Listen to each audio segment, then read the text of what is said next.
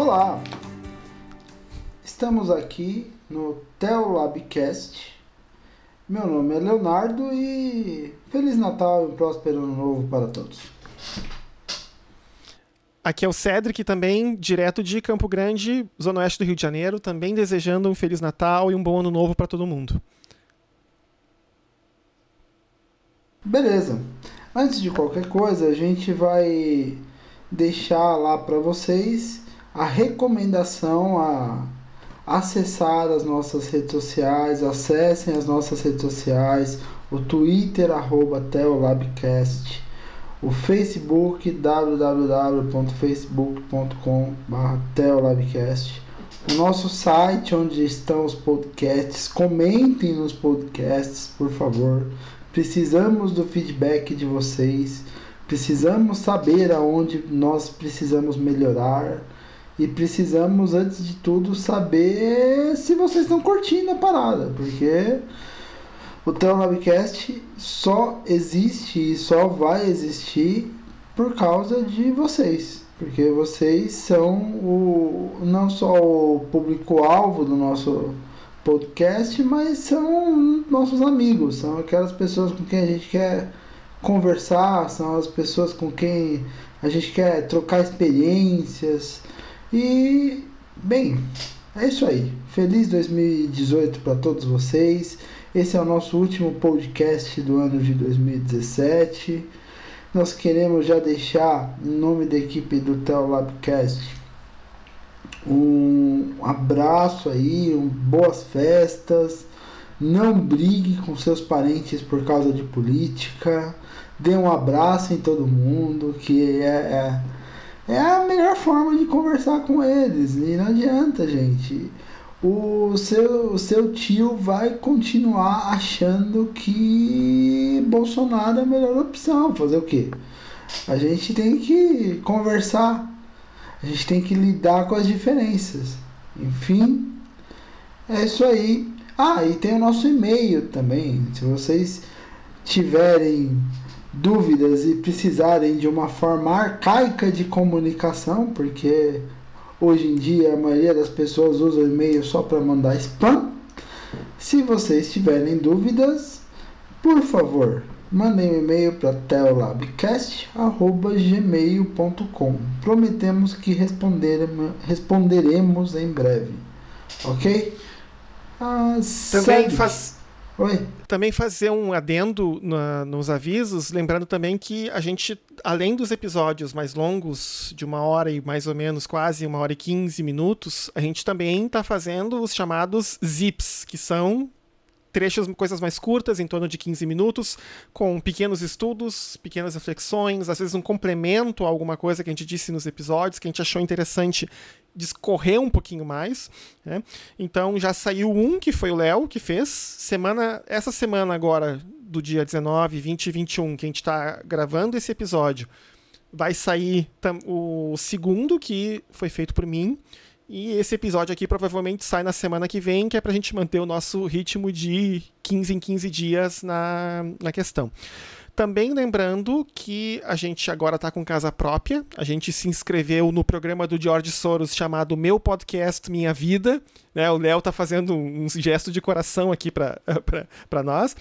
E aí agora a gente tá com o site próprio e o feed dos agregadores de podcast mudou para lá. Eu já fiz um truque no SoundCloud. Quem ainda estava assinando pelo SoundCloud está sendo redirecionado para o feed novo, mas quem ainda não tem as informações lá no site teolabcast.net.br sobre como assinar e qual é o endereço do feed RSS novo.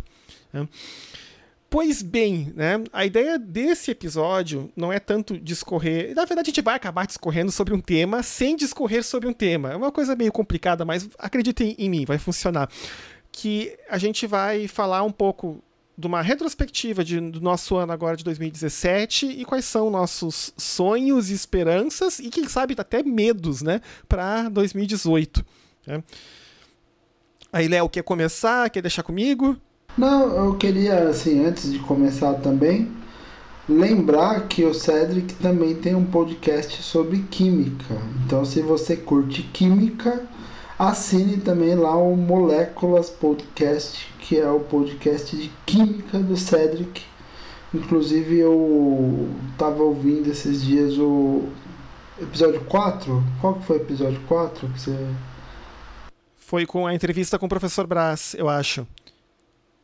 O 3 foi da Mônia, o 4 foi a entrevista com o professor Brás, falando sobre produtos naturais, e o 5 agora foi sobre edulcorantes artificiais. Isso, sobre produtos naturais, isso mesmo. Que tá bem legal. Inclusive, eu, no começo eu não entendi nada, mas depois foi ficando claro. É como dizem os meus alunos, né? Químico, físico, matemático, é tudo louco, é tudo igual. Eu sempre levanto a mão e digo, eu protesto. Tudo louco, sim. Tudo igual, não. Isso eu vou discordar. E, gente, a gente vai falar um pouco da nossa retrospectiva de fim de ano, que a gente espera para 2018, mas a gente também vai falar sobre um tema que é muito comum nas igrejas. E aí, o que a sua igreja faz no final do ano? O que você deve esperar do final do ano da sua igreja? Sua igreja tem cantata de Natal? Sua igreja tem culto de Ano Novo? O que a sua igreja tem? O que você acha que é clichê, o que edifica e o que não edifica? Nós não vamos nos aprofundar disso, mas a gente vai fazer umas piadas com isso. Então fiquem em paz com isso. Ok? Segue o jogo agora. Assim, né? Sempre lembrando pro pessoal que a gente vai tentar abordar esse assunto de uma forma mais leve, né? Com o intuito de contar algumas histórias, tirar umas risadas, mas, gente, a ideia desse podcast não é fazer iconoclastia por iconoclastia, chutar tudo pro chão, derrubar tudo, nada disso presta, nada disso funciona, não.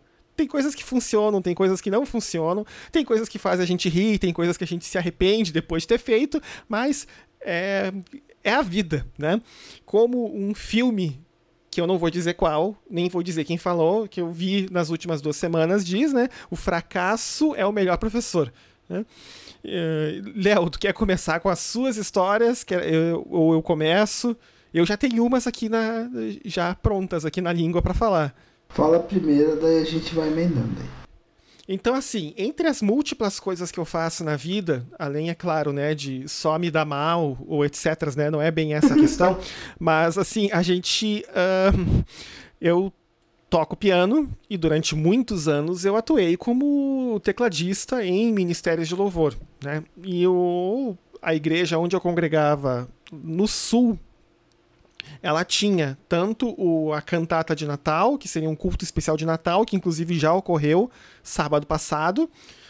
Sempre ocorre uma semana ou 2 antes do Natal. E tem o culto do dia 24. E também eles fazem um culto de Ano Novo, só que não vai até a virada. Em geral, esse culto vai, acho que das 7 às 9, normalmente faz isso, né? Porque lá onde a igreja está situada não tem estacionamento. O estacionamento é na rua, então fica bem inseguro, porque as pessoas andam muito louco na rua, né, andando a alta velocidade, etc. Então eles preferem que a pessoa não fiquem com as suas famílias, etc, né, e para não evitar problemas de segurança. Mas digamos assim, por exemplo, o culto de Natal, que é o do culto do dia 24, tem uma tradição não escrita no papel, né? Todo culto terminava com Noite Feliz. Tá? O culto do dia 24, se não terminar com Noite Feliz, é porque alguma coisa está muito errada, né? Então, em geral, era um culto para o qual eu era destacado para tocar, porque os outros tecladistas não sabiam tocar Noite Feliz, né? Que legal. Inclusive aqui tem um fun fact, né, nessa história, que é o seguinte: se eu não me engano, Noite Feliz foi composta porque o órgão da igreja onde o compositor estava quebrou, então ele precisava de uma música de Natal que fosse possível de ser tocada no piano, né? E aí foi daí que surgiu então essa clássica música de Natal, né? Inclusive, eu vou abrir um parênteses aqui, porque é o seguinte: quando eu estava no sul, lá em Canoas, Porto Alegre, você entrava nas lojas na época de Natal, em geral, é aquele clássico CD daquela harpa, ou daquela cítara de Natal, sabe, aquele prolém, pem, pem, pem, que faz aquela música, etc, etc, né? E tem uma hora que você cansa, né? E é claro, as lojas americanas, né, que durante muitos anos tocou o famoso CD 25 de dezembro da Simone, né? O suspiro do Leonardo depletou metade do oxigênio do ABC Paulista agora, aqui do outro lado da questão.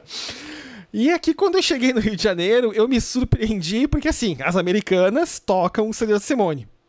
Só que também tocam outras coisas, como, por exemplo, cavaquinho de Natal. Tá? Então tem músicas de Natal ao som do cavaquinho. Inclusive, o disco todo está disponível no YouTube, faixa por faixa. Eu vou botar ele nas notas do episódio, que é para quem não conhece essa maravilha, que é músicas de Natal ao cavaquinho com ritmo de samba, né? Afinal, é Rio de Janeiro, né, gente? É subúrbio do Rio de Janeiro. Não tem como não ser diferente. E aí então a gente bota, eu vou botar esse CD nas notas do episódio, mas vamos voltar para o culto de Natal do dia 24. Uma vez então, a gente já estava cansado, acho que já era a quinta vez que a gente estava fazendo aquele culto, sempre terminando com Noite Feliz, e aí partiu do meu líder de Ministério de Louvor a gloriosa ideia: vamos fazer uma repaginada em Noite Feliz. Isso foi feito no meio do culto. E foi feito em ritmo de rock. Em resumo, tá? Digamos assim que deu treta, as pessoas ficaram chocadas, o pastor ficou chocado, e a gente teve que ouvir umas poucas e boas depois que o culto terminou. Né? Então, depois daquilo ali, a gente nunca mais fez nada diferente do que tocar a clássica versão de Noite Feliz no final do culto. Né? E assim, de Natal e Ano Novo, também tem aquelas clássicas histórias de família, né? Por exemplo, Leonardo mencionou o tio Reaça, né? Aqui no meu caso, até que assim, a gente tem tio Reaça na família, mas a gente nunca passou o Natal com eles. Mas uma vez a gente foi passar o Natal com uma tia da minha mãe, e ela estava fazendo um porco inteiro, assado, né? E ela o porco estava pronto em cima da mesa, com as coisas já se preparando para ser servidas, e só que, tipo, ela cozinhando as outras coisas e não ficava pronto. A gente era tudo criança, acho que era 10, meu irmão mais velho, eu com 8 e minha irmã com 6. E a gente tava com sono, tava com fome, e uma hora que ninguém tava na mesa, eu comia a maçã do tal do porco, né? Peguei a maçã e comi, tá? Eu não me lembro muito bem dessa história, mas a minha mãe conta, né, que a mulher, a tia dela, tipo, ficou em choque, né? Fez um escândalo dentro da casa, não sei o que comeram a maçã, né, que tava porco, etc, etc, né?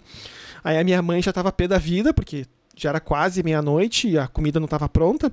Daí ela meio que falou assim, mas tem razão mesmo, porque são crianças, não tem como saber essa história, e não tem como aguentar muito tempo sem comer, né? Ela meio que me defendeu, né, dessa questão, né?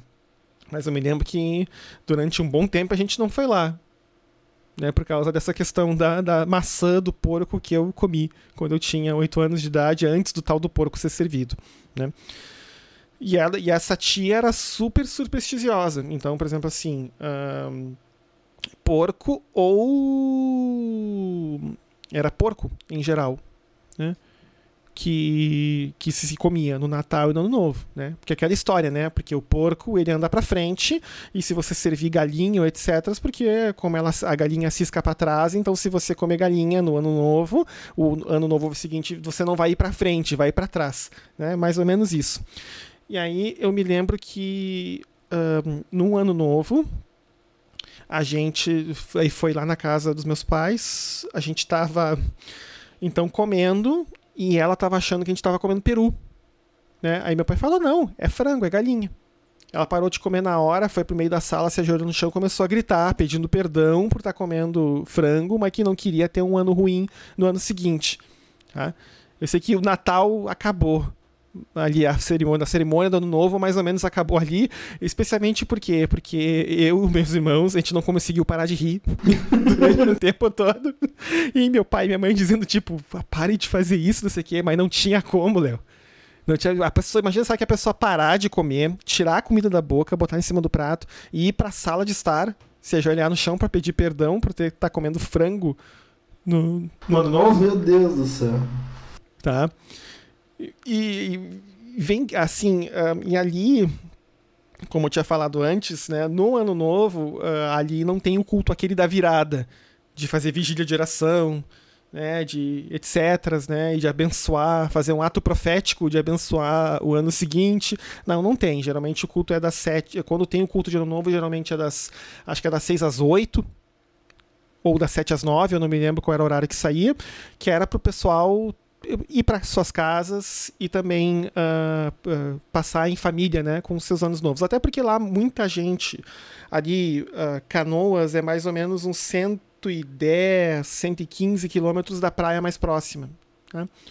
Então muita gente tem casa na praia, ou tem parentes que tem casa na praia, aí vão pra praia, né, pra passar o ano novo, né, porque é verão, tá calor, aquela coisa toda. Aí então geralmente o número de pessoas na igreja já fica bem reduzido, né? Então acabavam não tendo essas questões mais, né, mais proféticas, né, de ano novo lá na igreja, né? Isso é a igreja que eu ia lá no sul, né? E vocês, Léo, como é que é as tuas histórias de... Cara, Natal e Ano Novo? Eu tive várias histórias, assim, algumas até meio tristes, estilo a história do ano que me esqueceram no amigo secreto da igreja. Mas não é que me esqueceram, é que, tipo assim, se não me engano, tinham 2 Leonardos e deram os... E quando foram identificar, compraram 2 presentes para o outro Leonardo, e daí ninguém comprou presente para mim. Porque... Puxa! É, porque o outro Leonardo era mais legal, talvez, sei lá. Enfim. Bateu a bad agora. Daí, de repente, assim, é aquela história, né? Ficou uma situação meio chata, mas daí... Enfim, eu fiquei meio chateado na época, mas nada que eu não tenha superado já. E, assim, histórias assim de Natal e de Ano Novo, eu tenho umas histórias assim... Existem as histórias de família, estilo, assim...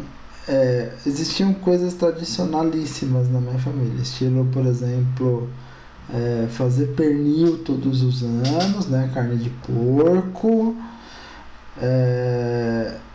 e brigar com a minha avó todos os natais porque minha avó queria assistir a missa do galo. Isso era uma tradição de Natal também. Isso era uma baita tradição de Natal também. Então, minha avó, ela tinha essa mania de, tipo, dava meia-noite, tava todo mundo querendo fazer qualquer coisa, passar, sei lá, fazer qualquer coisa que seja, e minha avó querendo assistir a missa do galo. Era uma tradição. E, além disso, assim, em igreja... Eu já frequentei a igreja que teve culto de virada no Ano Novo. A igreja que eu frequento, ela tem culto de virada no Ano Novo, mas assim, eu gosto do mote, eu gosto da intenção por trás do culto da virada. Tipo, a intenção dos meus pastores com o culto da virada é, olha... Eu sei que tem famílias aqui na igreja que não tem com quem passar o ano novo, pessoas que às vezes estão sozinhas, os filhos estão longe, ou perderam alguns laços familiares, então vocês vêm aqui na igreja e a gente ora, passa o ano orando e depois faz um churrasco, faz alguma coisa aí, come todo mundo junto, celebra. Justo, interessante, não estou... condenando, mas eu nunca participei também. Eu já participei quando eu era adolescente, estava em outra igreja, que daí era uma coisa mais imperativa, né? O pessoal, como o culto de Natal era geralmente o último domingo, e tinha cantata de Natal, tinha apresentação do coral, o pessoal era mais tradicionalzão, e o que eles faziam? Eles faziam o culto de Ano Novo, que era para toda a igreja estar, que acabava só depois da meia-noite, porque você também tinha que passar o ano orando, que todo mundo trazia a sua ceia que ia fazer em casa para comer depois do culto. Inclusive, tinha uma escola pública, assim, aos 100 metros da igreja, e eles sempre pediam o espaço para os diretores lá e tal, porque sempre era algo complicado. E nesse dia eles marcavam programações estilo: o coral vai ter que apresentar de novo a cantata de Natal. Porque todo mundo precisa estar, né? Então, assim, era uma forma de forçar a participação. Não que, assim, não fosse agradável estar com eles naquele momento, mas era bem pesado. Enfim, eu acho que foi por essas coisas que eu me desviei depois, mas tudo bem. Sabe, uma coisa que o Pastor César, que inclusive também é músico, também tem carreira musical solo, secular inclusive, tá? Só para deixar bem claro, ele disse, nos primeiros cultos que a gente foi na Vínia, ele falou para nós: olha só, a gente tem a concepção de que o reino está onde vocês estão. Então, se tem um domingo, eu quero... vamos ficar em casa com a família, vamos fazer alguma coisa? Não, a gente vai passear no Jardim Botânico, vamos fazer alguma coisa, a gente não vai poder ir no culto. Não tem problema, vocês como família é reino também, tá? E é uma coisa que eu até quero deixar para quem está escutando a gente, que é essa questão seguinte: olha só, você não é mais cristão por você ir num culto de ano novo e ficar em oração e fazer o ato profético na virada, 23, 59, 59, né? E você também não é menos cristão por você optar: não vou no culto de ano novo, vou passar o novo com a minha família, vou ficar em casa. Não tem diferença, né? Não, assim, Deus não olha, né, para quem um que faz e outro que não vai no culto de ano novo, com valores diferentes, né? Porque senão a gente tá atuando que nem aquele fariseu, né? Dou dízimo da hortelã, faço isso, faço aquilo, etc, etc, e não sou que nem aquele publicano que tá ali no fundo da igreja, né? O melhor uso bíblico do hortelã é temperando o pernil do cordeiro que você vai comer. Olha, eu nunca fiz, pessoalmente falando, né? Uma vez... Precisa de pernil de cordeiro, rapidinho. Faça um pernil de cordeiro para o seu Natal ou seu Ano Novo, já que o podcast vai ser publicado só depois do Natal. Isso. Compre um pernil de cordeiro de aproximadamente 1,5 kg a 2 kg de carne. E depois faça um tempero muito suave, com 750 ml de vinho branco, por favor. Já serei condenado por heresia aqui pelas... Amém, glória a Deus. 750 ml de vinho, 4 ou 5 dentes de alho, cerca de 1 colher de sopa de sal, um pouquinho de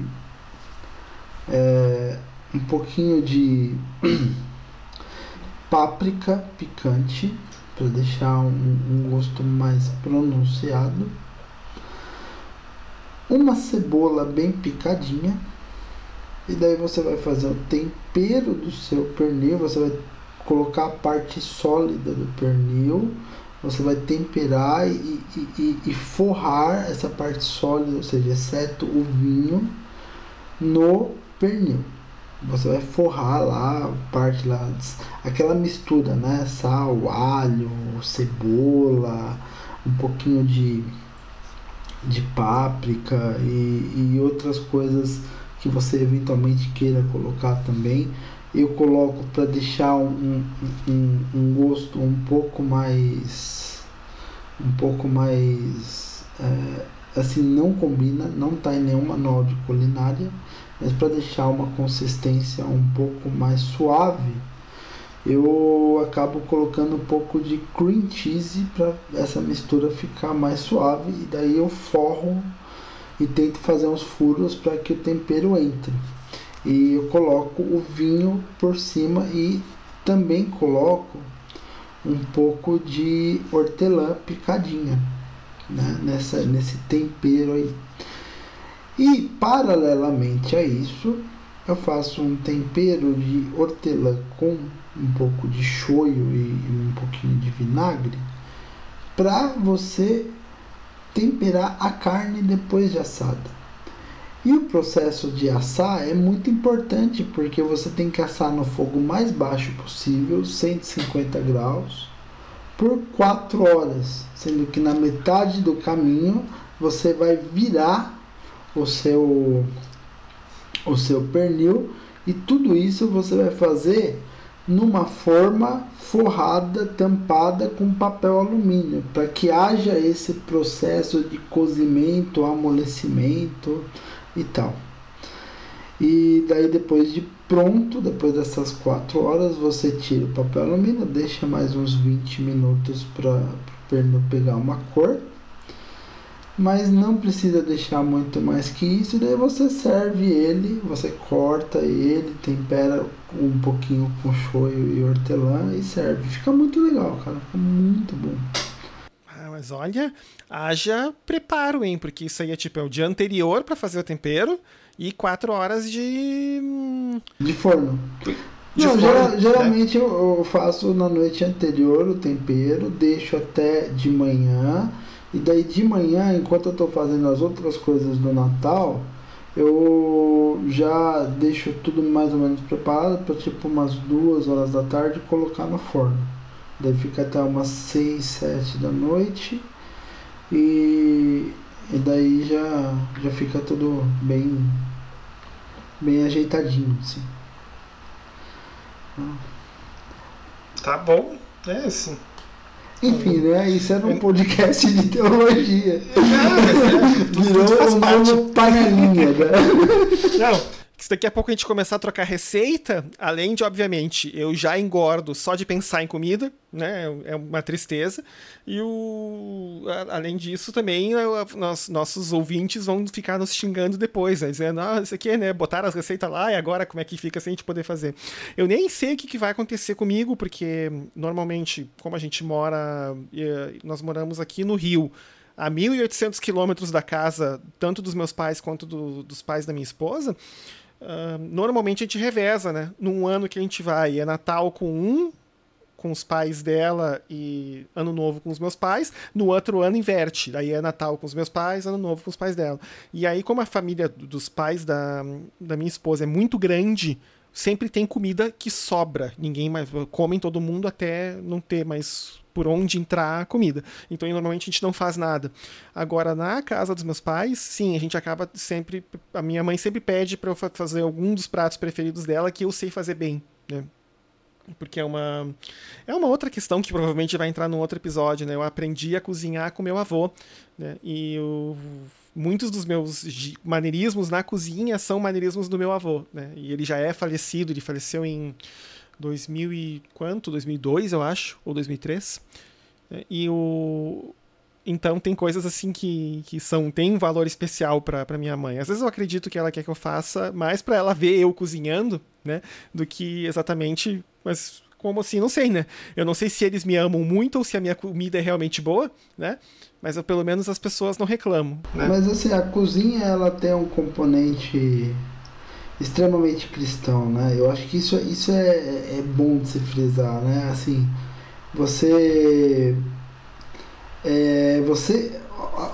o sentido bíblico da comida é fantástico na medida em que você restaura as comidas, porque no Antigo Testamento a comida era queimada para sacrifício. Os animais eram queimados para sacrifício. Os animais eram instrumento de propiciação. E daí no Novo Testamento a comunhão se dá sob a mesa. Então a comunhão se dá em todos reunidos, se alimentando e se servindo mutuamente. Então a cozinha, ela ganha esse papel de serviço aos outros. Então passa a ser um prazer a gente cozinhar e compartilhar receitas e até falar dessas coisas culinárias que a gente faz no Natal, na medida em que a gente está fazendo tudo isso visando a comunhão Porque assim, apesar das briguinhas que existem, e sempre vão existir brigas, afinal estamos falando de pessoas diferentes, que pensam de forma diferente, apesar das pequenas brigas que nós temos, a gente tem essa coisa de cada um fazer aquilo que sabe fazer melhor para servir os outros. Então a ceia de Natal e a ceia de Ano Novo, não só pela menção a Cristo, mas por esse próprio componente de comunhão e da reunião em torno da mesa, que é algo profundamente cristão, ela acaba sendo algo assim, muito simbólico, muito singelo até. E são coisas que a gente aprende a valorizar, muitas vezes com a saudade. Então, a gente às vezes aprende a valorizar mais isso depois que a gente perde um vô, que a gente perde uma avó, que às vezes, enquanto a gente era criança ou adolescente, eram as pessoas responsáveis por fazer essa festa, esse cerimonial, que envolve a alimentação, mas que envolve a comunhão também. E daí depois, a gente olhando em perspectiva, a gente vê que realmente, né, você tem um componente aí profundamente cristão, e muitas vezes essa saudade motiva a gente a continuar com aquelas mesmas tradições, a continuar com esses momentos de comunhão, e a gente passa a deixar uma posição mais iconoclasta, tipo, que porcaria, vou ter que encontrar com aqueles parentes que eu não gosto, pra gente valorizar mesmo aqueles pequenos momentos em que a gente pode finalmente conversar com aquela pessoa que às vezes teve do seu lado, mas você não conversou o ano todo, que às vezes teve do seu lado convivendo, mas você não compartilhou nada, você não compartilhou um bolo de chocolate com a sua mãe às vezes, você não compartilhou aquela receita que você gosta de fazer com a sua mãe, você não fez um pão caseiro para ela comer no café da tarde, que nem você vai fazer no café da tarde do dia de Natal ou do dia de Ano Novo. Você não gastou um tempo jogando conversa fora enquanto você jogava uma partida de dominó com o seu pai. Essas coisas simples, às vezes, que pra gente parecem extremamente triviais, mas que trazem um componente de comunhão, sabe?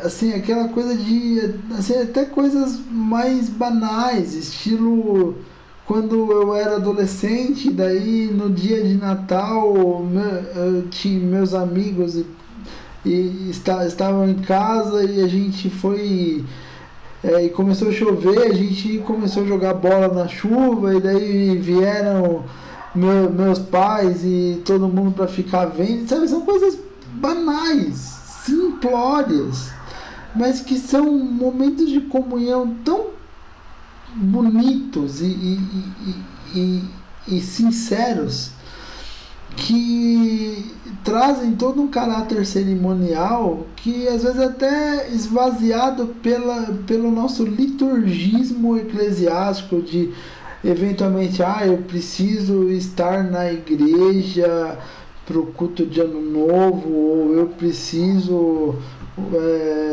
honrar meus compromissos, né? Eu concordo muito com a visão da sua igreja nesse sentido, de que nós somos o reino de Deus onde nós estamos. E sendo o reino de Deus onde nós estamos, às vezes é mais importante para o mundo que em determinados momentos nós estejamos com as pessoas que fazem parte da nossa vida, ao invés de estarmos enfiados dentro da igreja. E nós compreendemos que algumas pessoas precisam estar dentro da igreja porque não tem outro lugar para estar. Mas a gente não pode encarar isso como uma obrigação, como um peso para a nossa vida. Pois é,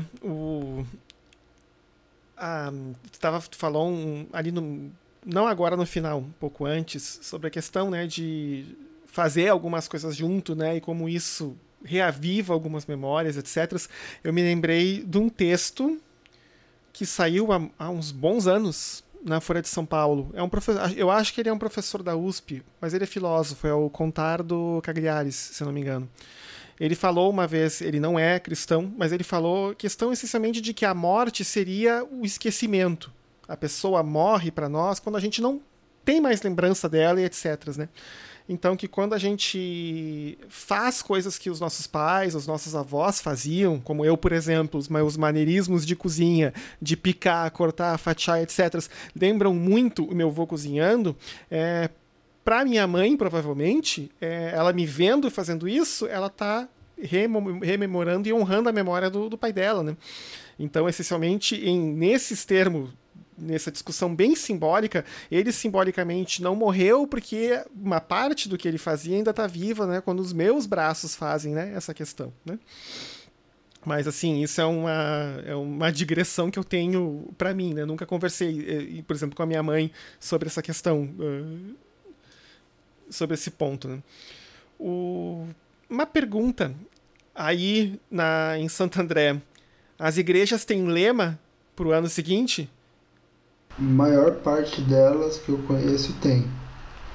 Daí elas definem esses lemas e assim, eu vou falar a verdade, eu não tenho muita posição firmada sobre isso é bom, isso é ruim, sei lá, eu acho que tudo bem, o coração do homem faz planos, mas a resposta certa vem da parte de Deus, mas eu não acho que ela venha antes de começar o ano, eu acho que ela venha durante o ano, mas até aí tudo bem. Aqui a gente passa, por exemplo, que aqui tem mega igrejas, tem o que eu vou chamar de médio igrejas, e tem também as pequenas igrejas e as igrejas pitorescas, né? Por exemplo, já me falaram, eu não posso confirmar essa informação, mas se eu não me engano, um amigo meu que é taxista falou que é verdade, que no bairro de Realengo, que não é tão perto daqui, é um pouco mais longe, e tem a Igreja Pentecostal do Azeite Quente, tá? Se eu pudesse pagar os direitos autorais, nesse momento eu tocaria Azeite Quente da Andréa Fontes, né? Enquanto eu tô falando essa questão, né? Pra botar. Só que se a gente fizer isso, a gente tem problemas de direito autoral depois, né? Mas tem, por exemplo, essas igrejas com nome pitoresco. Tem uma outra igreja que tem um nome gigante, que eu só me lembro que era a igreja do Pastor José do Cajado, né? Então também, é uma igreja pequena, também tem lema pro ano seguinte, né? E assim, eu também, como tu falou, eu não tenho posição fechada sobre isso, se isso é certo, se isso é errado, ou se isso tanto faz ou tanto não faz, né? O que eu acho, assim, só curioso é que cada igreja tem um lema diferente, né? Então, todas elas consultaram a Deus e para cada igreja diferente, né, Deus deu um lema, né? Então, 2017 é o ano do transbordar, é o ano do restaurar, é o ano das promessas serem cumpridas, é o ano, ano disso, é o ano da dupla porção, que tem uma igreja que já usou esse lema aqui no ano anterior, né? E etc, etc, né? Eu acho que, então, desculpa. Eu acho que essa questão, pelo menos o que chegou aqui no Brasil, pela Hillsong, a impressão que eu tenho. Porque a Hillsong de anos já tem lemas pro ano seguinte, né? Pro ano da questão. Aí a comunidade evangélica da Zona Sul, que tem uma relação próxima com a Hillsong, incorporou essa prática e depois as outras igrejas aqui do Rio começaram a fazer. Pelo menos eu sei disso. Eu não lembro, eu não tenho essa informação, mas é uma hipótese plausível. Agora, uma coisa que eu acho que é importante de falar assim, a respeito desse tema de igrejas pitorescas e tal, é que, assim, eu vejo igrejas como árvores, né? E eu não vejo problema de uma igreja ter um lema muito diferente de outra igreja e de todas elas consultarem Deus, porque árvores estão em diferentes fases. Enquanto uma está crescendo, a outra está dando fruto e a outra tem suas folhas caindo para eventualmente crescer novamente. E, assim, por mais que as estações sejam definidas, né, e assim, existe esse conceito do macro contexto, Existe também o microcontexto, cada igreja tem a sua história, tem a sua caminhada de aprendizado. E nisso, assim, por mais que eu saiba, e eu sei que tem muita igreja que nem faz isso com boa intenção e que muita igreja usa isso errado, eu sou meio poliana nesse sentido. Eu acho que, assim, poxa vida, deixa os caras lá pegar e viver a sua fase, viver a sua caminhada de aprendizado cristão. Às vezes uma igreja está precisando de uma porção dobrada do que quer que seja, às vezes a outra igreja está precisando de união entre os irmãos e outra igreja está precisando de um renovar do Espírito Santo para que a igreja passe a ser mais quente, né? Um azeite quente. E existe as isso aí. É, então, eu acho que assim, deixa os caras, deixa os caras fazer seus lemas anuais aí, glória a Deus.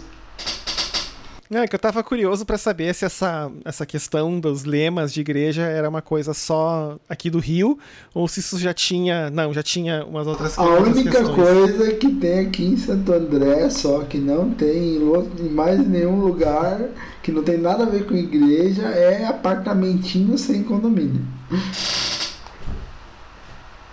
Cara, isso tá. É uma praga aqui, né? Eu tenho que reclamar, isso não é um blog de política, mas eu preciso reclamar disso. Todos os terrenos de 10x30 da cidade estão sendo vendidos para gente que se acha construtor, e daí por alguma autorização fundiária que eu não sei quem que inventou nessa cidade. Esse é o único lugar do mundo em que esse terreno 10x30, ao invés de virar um ou dois sobrados ou qualquer coisa do tipo, que é construído 2 ou 3 andares e vira 8 apartamentinhos sem condomínio. E daí isso vira uma praga em questão de trânsito, em questão de convivência, enfim, é o meu desabafo. Tá bom, né? Deixamos aí notado o desabafo do Léo Rossato contra o plano diretor de Santo André, se Santo André tem plano diretor, né? Ou se ele está sendo respeitado ou não, mas essa é outra história. Léo, em relação agora ao ano de 2017 que passou e o ano de 2018, que estamos aí há 11 dias dele chegar, na minha matemática furada, quer comentar algumas coisas, uma retrospectiva das coisas que aconteceram e das esperanças e as coisas que tu planejou para 2018? Ah, sim. 2017 foi um ano muito bom em aprender a lidar com nãos. Cara, isso foi muito fantástico, porque alguns, entre aspas, fracassos de outros anos se repetiram, mas eu acabei lidando com eles de maneira muito diferente, e isso foi um aprendizado cristão mesmo, que reflete que Deus vai progressivamente transformando nosso caráter. Então, por exemplo, se alguma coisa que a gente faz não tem sucesso, em outras oportunidades eu reclamaria e desistiria, como já aconteceu em outras vezes. Hoje, não. Tipo, amém. Se não deu certo,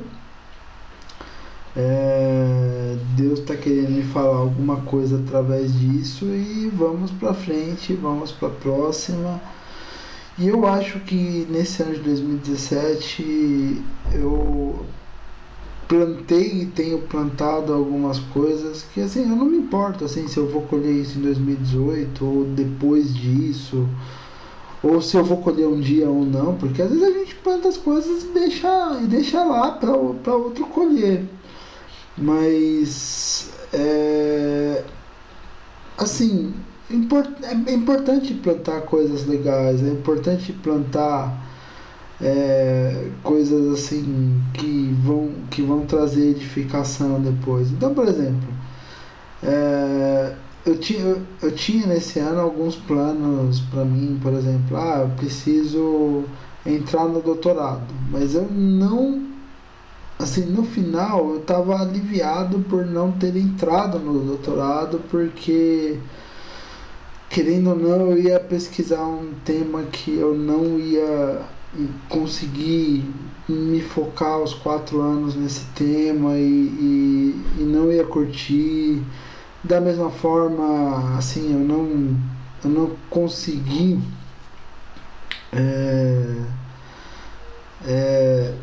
eu não consegui desenvolver um projeto que eu achasse realmente legal. E agora eu estou pensando no que eu vou fazer da minha vida. Será que não preciso?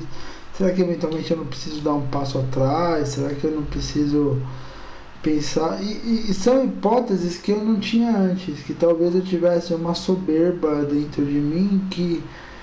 Eu percebo um desmontar dessa soberba, sabe? Às vezes, assim, a gente fala as coisas como se fosse muita verdade, mas é muito legal quando a gente vê esses processos de Deus na nossa vida, desmontando a nossa soberba, quebrantando o nosso coração e falando, poxa vida, às vezes eu preciso ser mais humilde e fazer as coisas mais assim, sem grandes... pretensões intelectuais. Então, assim, esse ano acabou sendo muito legal. E pro ano que vem, eu acho que vai ser um ano fantástico, porque deve ser o primeiro em muitos anos que eu chego completamente vazio. Vazio, assim, sem muito... Então, assim, eu tô vazio. Tô vazio no sentido de que, assim... Minhas ideias para 2018, elas meio que desmoronaram, e não só profissionalmente, mas em outros aspectos da minha vida. Minha família segue muito bem, obrigado, mas vai continuar melhorando. E, enfim, e meus planejamentos para 2017, por conta de questões circunstanciais, muitos deles não se realizaram, mas eu tenho muita coisa boa para falar, assim, por exemplo, esse ano, cara, eu quase perdi meu pai, e agora ele tá bem, tá, assim, tá se tratando, tá se cuidando, mas agora ele tá ótimo. Mas, assim, inclusive, assim, é uma história muito louca, eu sei que a gente vai falar sobre isso um dia. Mas, assim, aquela thread, que é até famosa, que sobre razões pra gente ter esperança, velho, ela nasceu no hospital. Ela nasceu... Isso quando, eu não sabia. Né? Ela nasceu quando meu pai tinha acabado de fazer uma angioplastia, porque ele infartou e quase morreu. E eu fui dormir no hospital com meu pai, porque o meu pai, ele ainda estava um pouco fora de si, um pouco alucinado por conta da medicação, daquela coisa de que, assim, ele tinha acabado de sair da UTI. E daí eu tava lá de noite e tipo, meu pai dormindo aqui, e daí toda vez ele acordava e perguntava... Onde que eu tô? O que eu tô fazendo? Eu explicava calmamente. Pai, você sabe que você teve um infarto, você sabe que você passou por um procedimento cirúrgico, mas agora tá tudo bem. Fique em paz, tal. E ele se acalmava e falava, não, tá, tudo bem. Né? E daí, no meio desse contexto, eu ia ficar a noite toda lá, então, tanto que eu acho que os primeiros dias foram coisa de meia-noite, 1h da manhã, e eu comecei a falar, poxa vida, no que eu posso me agarrar pra, tipo, tipo, eu falei, não, poxa, eu quero ter esperança, né? Eu quero trazer à memória aquilo que me dá esperança. E daí eu comecei a lembrar das coisas legais que eu já lembrava, e comecei a falar, não, vou transformar isso numa sequenciazinha aí, tipo, eu nem imaginava que fosse ter sucesso, mas era alguma coisa para passar a noite ali. E naquela situação bem catastrófica, eu ficar mais felizinho aquela noite e ter algum alento, assim, mas virou um negócio imenso, né? E nasceu nesse contexto bizarro, mas graças a Deus agora meu pai tá bem, tá tudo legal, e tipo assim, assim, foi uma coisa tão bizarra que, assim, tipo, 2 meses atrás meu pai estava infartando, e hoje meu pai, ele é evangélico, mas ele tá trabalhando de Papai Noel, cara. Você tem noção? Ele não tá tendo problema que nem aquele Papai Noel, eu acho que foi na região centro-oeste, que não tinha balinha e doce pra todo mundo e tomou, apanhou das crianças e tudo, não. Eu fui visitar ele no shopping, ele tá no shopping, né? Eu fui visitar ele no shopping que ele tá trabalhando esse fim de semana, tá todo feliz lá. Ah, que bom, que bom. Bem, para mim, o que a gente pode dizer? Que é o seguinte, a coisa é grande. Por exemplo, meu plano para 2018 era fazer um pós-doutorado fora do país, né? E então, porque tinha o edital do CNPq aberto para fazer isso, né? Só que tinha uma série de documentos que exigia, mas a primeira coisa que eu tinha que ter era ter alguém disposto a me orientar fora do país, né? E eu não conheço, assim, muitos pesquisadores fora do país, e em geral a recomendação que se tem é que, olha, você tem que conhecer alguém que conheça alguém, para alguém, tipo, fazer uma abertura, para quando tu mandar o e-mail a pessoa não mandar direto para a lixeira, né? Especialmente se tu quiser pegar um grande grupo de pesquisa. E eu também não conhecia ninguém que conhecia alguém que pudesse fazer esse meio campo para mim na minha área de química orgânica, química medicinal, e eu resolvi, então, Léo, na cara e na coragem, completamente não recomendado, mandar um e-mail para 2 pesquisadores, um na Holanda e uma nos Estados Unidos, que são os tops nas coisas que eles fazem, que são coisas que são bem, assim, tem a ver com o que eu faço aqui no Rio de Janeiro, né? E, para minha surpresa, em 8 horas, a pesquisadora dos Estados Unidos respondeu dizendo que se eu tivesse bolsa daqui, ela adoraria me receber. Eu mandei currículo, me apresentei, aquelas coisas todas, né? Então, a gente ficou 3 meses conversando. Questão do projeto que eu teria que defender, ela mandou uma série de artigos e diga, bola um projeto em cima disso aqui, desses resultados. Eu bolei o projeto, tudo em inglês, mandei para ela, etc. E a gente mandou, então, para o CNPq. Aí o que aconteceu? Os comitê avaliador deu nota máxima para o projeto, para tudo. Todos os quesitos que eles queriam dar é coisa. Mas, como você sabe, né, o nosso governo cortou, né, dinheiro do CNPq a dar com rodo, e aí o projeto não foi aprovado por contingenciamento de verbas, né? Então, eu fiquei aí agora, início de novembro, eu fiquei umas 2 semanas bem derrubado, bem desanimado por causa dessa questão, porque a gente já tinha, por questões, até porque eu sabia, questão de visto de estudante, etc, já tinha corrido para fazer o passaporte, já estava organizando as coisas, como é que a gente vai fazer com a escola da Luísa, porque a ideia era levar todo mundo junto comigo, né? Porque o que acontece, quando a gente faz o afastamento para treinamento no exterior, se ele é aprovado na universidade, eu saio com o meu salário, né?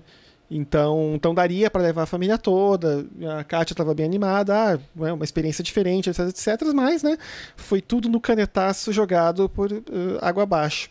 E como eu tinha falado antes, eu fiquei bem desanimado, bem triste, e agora, final de novembro, início de dezembro, que eu consegui, eu conto essa história sem sentir tristeza, sem ficar irritado e sem querer jogar um caminhão, né, na esplanada dos ministérios em Brasília.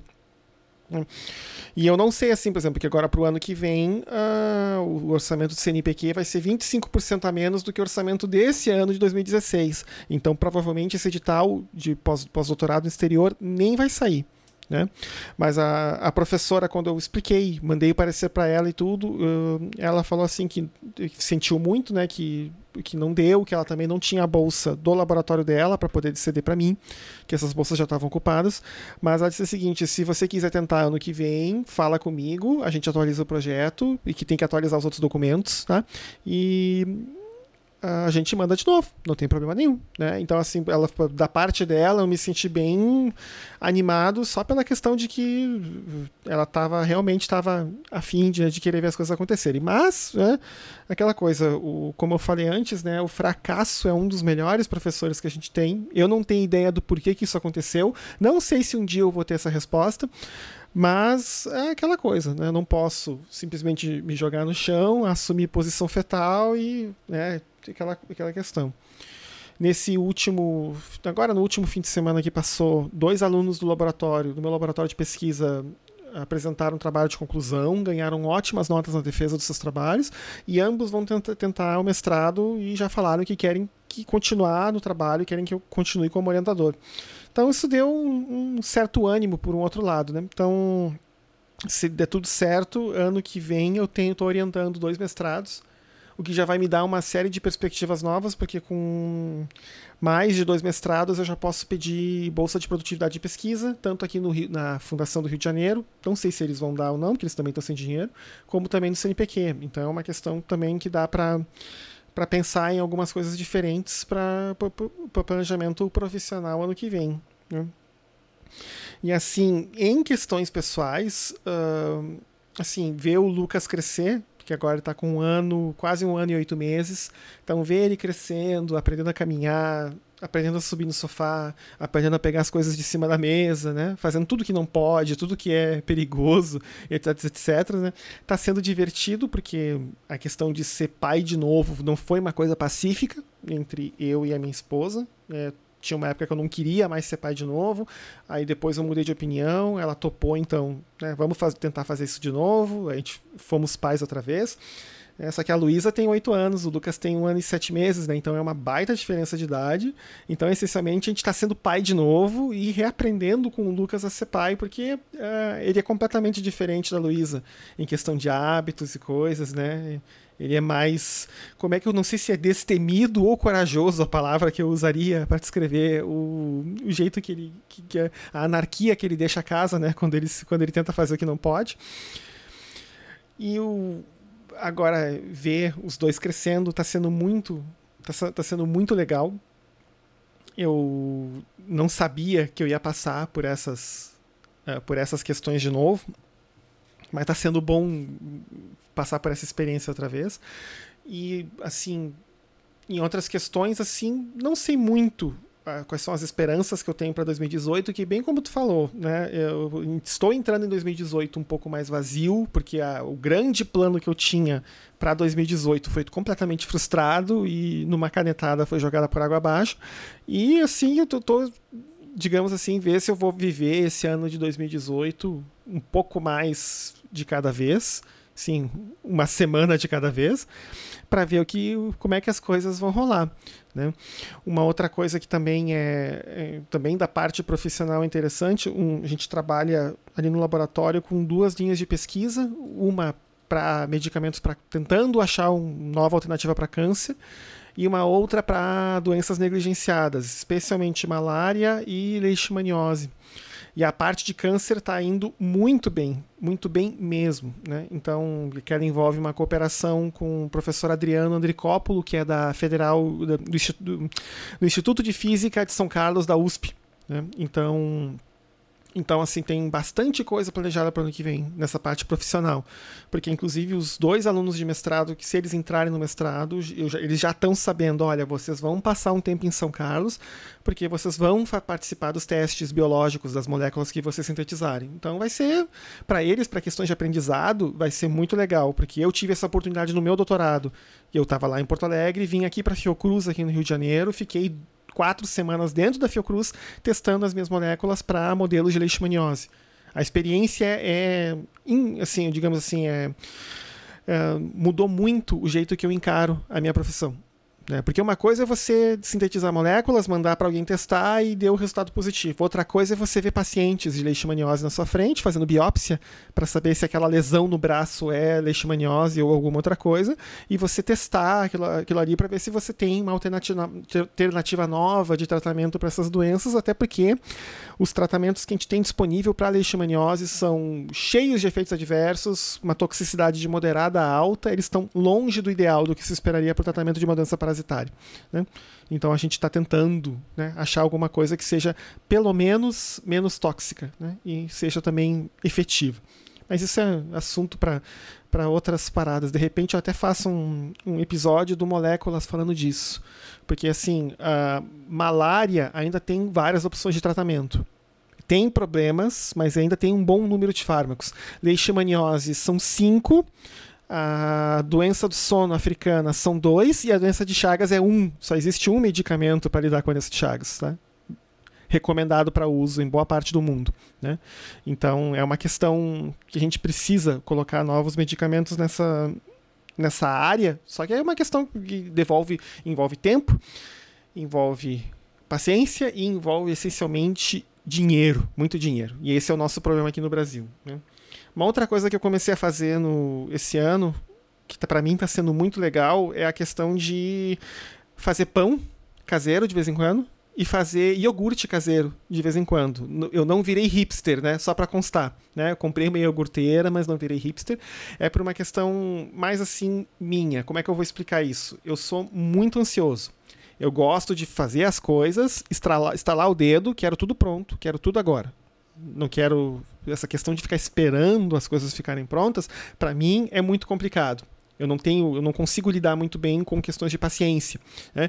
E fazer pão e fazer o meu próprio iogurte e ter que esperar o pão fermentar, o pão crescer para botar no forno, esperar ele ficar pronto. E a questão do iogurte, que são de 8 a 10 horas, dependendo da temperatura na rua, né? De 8 a 10 ou 12 horas de fermentação, que envolve o trabalho de 1 ou 2 dias. E se a minha esposa ainda quer que eu faça iogurte do tipo grego, ainda são mais 8 horas filtrando, decantando para tirar o excesso de líquido. Então tá me fazendo valorizar as etapas do processo um pouco, né? Então tá... Você já fez pão de torresmo já? Caseiro? Não, pão de torresmo caseiro não. Porque vai iogurte na receita. Aí você podia juntar os seus 2 hobbies.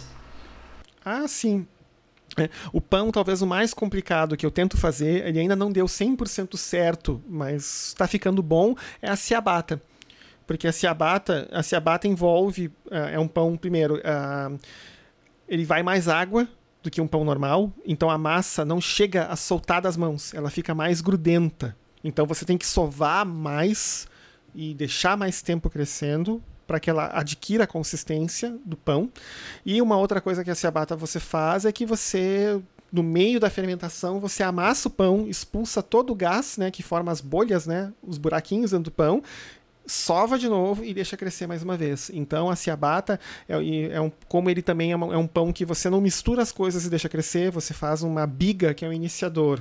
Deixa isso 12 horas, aí depois você incorpora a massa, incorpora a água, incorpora as outras coisas e vai sovar e deixar crescer. É um pão que você começa na noite de um dia para terminar na tarde do outro, né? Então também é um exercício de paciência e de apreciar as etapas do processo. Para mim isso está sendo muito legal. E assim, questões mais eclesiásticas, ou mais questões de igreja, assim, a gente tá bem, bem feliz lá com o pessoal da Vínia, né? A gente não tem o mínimo pensamento de sair de lá. Inclusive, ao contrário, eu estava conversando com o pastor Manga outro dia, e eu estava falando assim que eu tenho, às vezes, problemas para lidar com algumas pessoas mais fundamentalistas dentro da Vinha, ali da nossa própria comunidade. E ele falou assim: Cedric, eu também estou aprendendo um dia depois do outro a amar os irmãos mais fundamentalistas também, né? Tanto lá na comunidade como em outros lugares, né? Então, essa questão também, né, de aprender a amar aquelas pessoas que às vezes te tiram do sério, te tiram da paciência, também vai ser um bom exercício agora para 2018. Cara, assim, eu queria começar a organizar minhas ideias de forma mais sistemática em 2018. Isso é muito importante, produzir conteúdo de maneira mais sistemática, coisa que eu já fiz em outros momentos, mas que tá meio largado agora. Talvez escrever um livro. Eu acho que isso daí é uma coisa que, assim, tá me perseguindo há algum tempo e eu tenho alguns temas na cabeça, então eu já tenho rascunhos de livros sobre temas desde política até teológicos, é bizarro isso. E E uma coisa que, assim, que eu queria muito, assim, pra 2018 é continuar tendo um envolvimento eclesiástico de, tipo, na parte de ensinar mesmo, de... Eu não fico preocupado em tipo, eu quero que 500 pessoas se convertam ou coisa do tipo, mas de passar um pouco mais, assim. Não que eu conheça grande coisa, mas é essa questão da troca de experiências mesmo, sabe? De ensinar mesmo, de me consolidar como professor. E na vida profissional, assim, eu sou funcionário público aqui em São Paulo há 7 anos, eu tenho algumas expectativas de mudar de cargo ou de mudar de área, mas uma coisa que eu queria mesmo para 2018 e que ainda está um pouco distante é começar a dar aula em faculdade. Isso eu queria, mas o contexto não ajuda, então eu vou encarar como um milagre se rolar. Você tem contrato de dedicação exclusiva, Léo? Não. Não, tá, e você pode fazer isso, né? Eu não, meu contrato é... Eu também sou servidor público, só que eu sou servidor público federal e o meu contrato é de dedicação exclusiva. Mas mesmo assim, mesmo que não fosse, eu não sei se eu teria pique e tempo para dar 40 horas de aula e mais tentar fazer alguma outra coisa nas outras 20 horas, né? Eu até esqueci de falar, né? Uma das minhas vitórias em 2017 foi ter convencido o senhor Leonardo Rossato Queiroz a fazer um podcast, né? Embora eu deva ter dito o seguinte, que entre planejamento e execução, eu demorei 3 minutos, né? Eu já falei isso para ti, eu falei isso já aqui no podcast, né? O podcast é fruto de uma pessoa em modo pistola em 3 minutos dizer, quero fazer um podcast com o Léo se ele topar. O Léo topou, ótimo, resolvido, né? Mas para mim, tanto o Moléculas quanto aqui o Teolabcast estão sendo uma experiência legal, porque é o seguinte, eu odeio o som da minha própria voz gravado. Também são 2, né? E eu não queria gravar nada, porque eu sabia, o som da minha voz gravada é horrível, não sei como é que as pessoas me toleram eu dando aula, não sei como é que as pessoas me toleram falando. A Kátia que diz, né, para de ficar complexado, isso aí é, tua voz é legal, tua voz é tranquila, mas eu disse, mas eu escuto e eu acho muito feio. Eu consegui perder esse medo, né, tanto de gravar o podcast sozinho, como também de gravar o podcast com o Léo aqui. Essa sim eu poderia colocar como hashtag Vitória do Povo de Deus, né? Nesse quesito em especial. Mas eu também perdi esse medo. Eu nunca tinha pensado a sério em ter um podcast até esse ano e... Cara, já é muito legal, já. Assim, por mais que a gente esteja começando, começar é um negócio muito legal. Ter a coragem de começar é um negócio fantástico. Né? Então, assim, já tem sido muito bom e a gente sabe que os frutos invariavelmente vão aparecer uma hora. E eu acho que seria uma boa hora agora pra gente encaminhar o final dessa nossa conversa, dar nossas recomendações e deixar nossa mensagem de Feliz Natal e Feliz Ano Novo pra todos aí. Então tá, a única recomendação que eu tenho, ou melhor, são 2, né, mas a principal recomendação que eu tenho é de um filme, tá?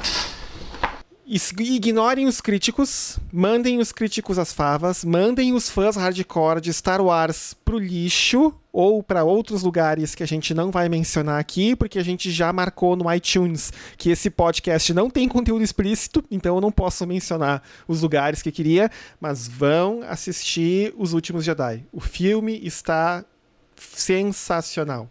Tá? Eu não quero ficar dando spoilers e etc, mas eu que sou uma pessoa que normalmente não tem aquela questão de chorar num filme ou de questões emocionais, digamos assim que de novo o complexo da Disney conseguiu me fazer chorar. Na outra vez foi na cena final de Toy Story 3, quando o Andy deixa o... Quem não chorou? Ele entrega o Woody, né, pra menina, né, que era filha da professora da creche, e aí ele vai embora pra faculdade, né? Mas nos últimos Jedi não foi um momento, eu acho que eu contei 5 ou 6, sem contar uma cena que eu sabia o que ia acontecer.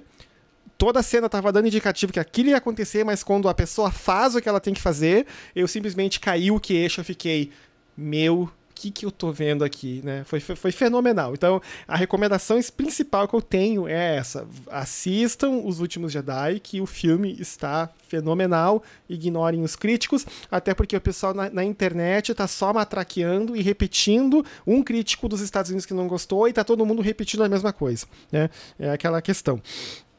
E em relação à música, essencialmente eu não tenho. A minha recomendação não é um disco novo, é um disco mais antigo, que inclusive foi o CD de música mais vendido no ano passado, em 2016, que é uma coletânea da Deutsche Grammophon de todo o catálogo de Mozart.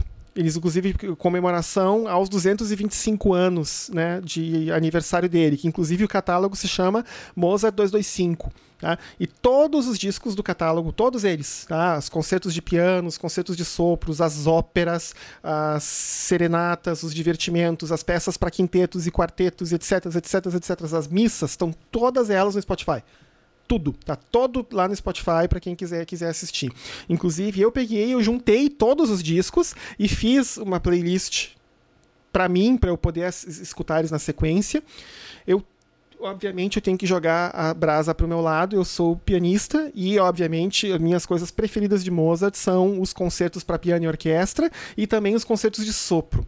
Ah, o concerto, por exemplo, para clarinete e orquestra em Lá maior, é fantástico, eu amo ele, escuto ele umas 2 vezes por mês, pelo menos, porque eu gosto muito de escutar aquela peça. Mas assim, tá aqui essa coletânea, que é enorme, não sei quantos CDs que são, mas que vale a pena, para quem gosta um pouco de música clássica, vale a pena escutar, né? Léo, tu tem alguma recomendação? Tem. Eu vou ler aqui um trecho aqui de um clássico do Hans Küng, teólogo católico, né, o princípio de todas as coisas. Fica aí a recomendação, mas eu vou ler um trecho sobre a questão da morte. Morrer é um despedir-se para dentro de si, a fim de ingressar e abrigar-se na origem e fonte do mundo, em nossa verdadeira pátria. Uma despedida, dependendo do caso, talvez não sem dor e angústia, mas de qualquer modo na segurança e na entrega, ou pelo menos sem lamentos nem queixas, nem amargura ou desespero, mas pelo contrário, em confiante expectativa, em silenciosa certeza e, depois de acertar tudo quanto precisa ser acertado, em tímida gratidão por tudo quanto de bom e de menos bom ficou definitivamente para trás. Graças a Deus. E assim, eu queria deixar essa recomendação do livro do Hans Küng, que para quem não leu ainda, eu creio que muitos de vocês já tenham lido, e lembrar um pouco desse sentido que a gente faz retrospectivas no final do ano e repensa todas as coisas, mas a grande questão é que a cada ano que passa, nós vivemos mais motivados pelas saudades que nós sentimos. A cada ano que passa, nós vivemos mais motivados pelas pessoas que nos deixam e pelas quais nós queremos fazer alguma coisa, as pessoas que nós queremos honrar daqui para frente. E talvez isso seja a coisa mais próxima do ponto de vista atitudinal de ter responsabilidade, de conquistar responsabilidade. E já deixando uma mensagem nesse sentido para vocês aqui hoje, que assim, a nossa saudade, a nossa, muitas vezes, tristeza e a nossa expectativa de um encontro futuro motivam a gente a respeitar e a honrar o legado das pessoas que ficam, o legado das pessoas que já completaram a sua jornada. E daí a gente lembra de Paulo, que tinha essa tímida gratidão por ter finalmente completado a jornada, por ter deixado o seu legado, por ter guardado a sua fé, por ter feito tudo até o final. Então eu queria estar deixando a recomendação aqui e deixar já também isso também como mensagem para vocês no final do ano.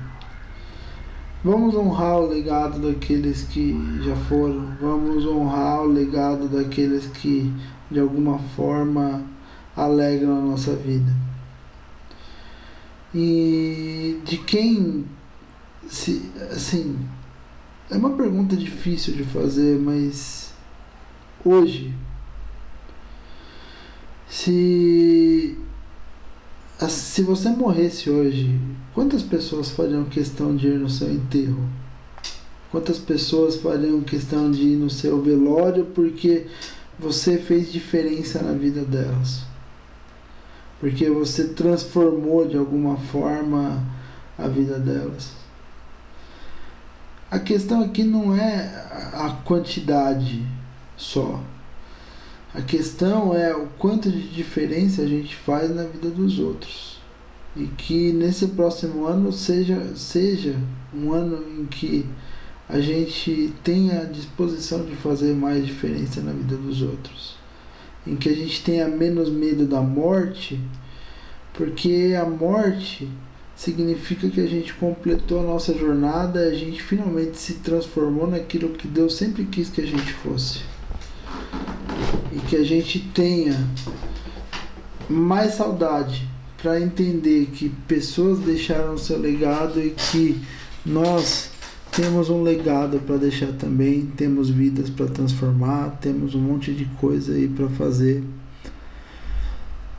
E eu também não deixo nenhuma recomendação de música para hoje, porque eu acho que eu nem tô no clima mais para isso. É isso aí. Eu vou encerrar minha participação hoje, né, com a introdução de um livro chamado O Anseio Furioso de Deus, do Brennan Manning, né, que é mais conhecido no Brasil pelo seu famosíssimo livro O Evangelho Maltrapilho.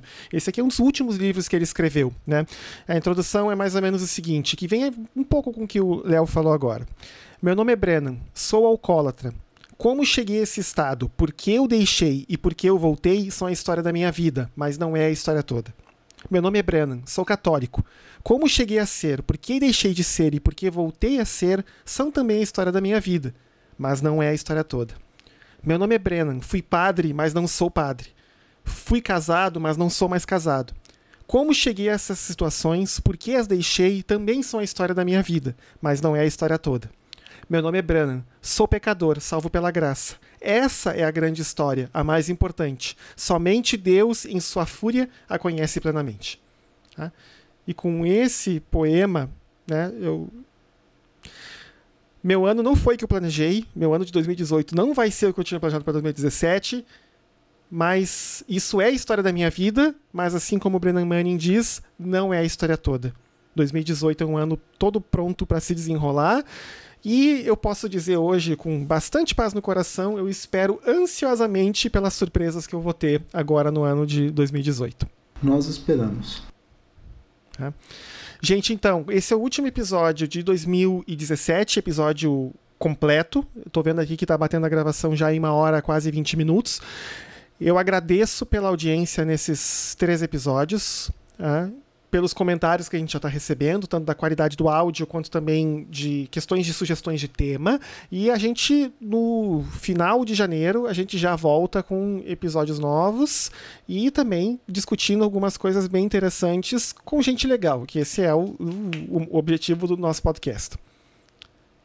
Ok.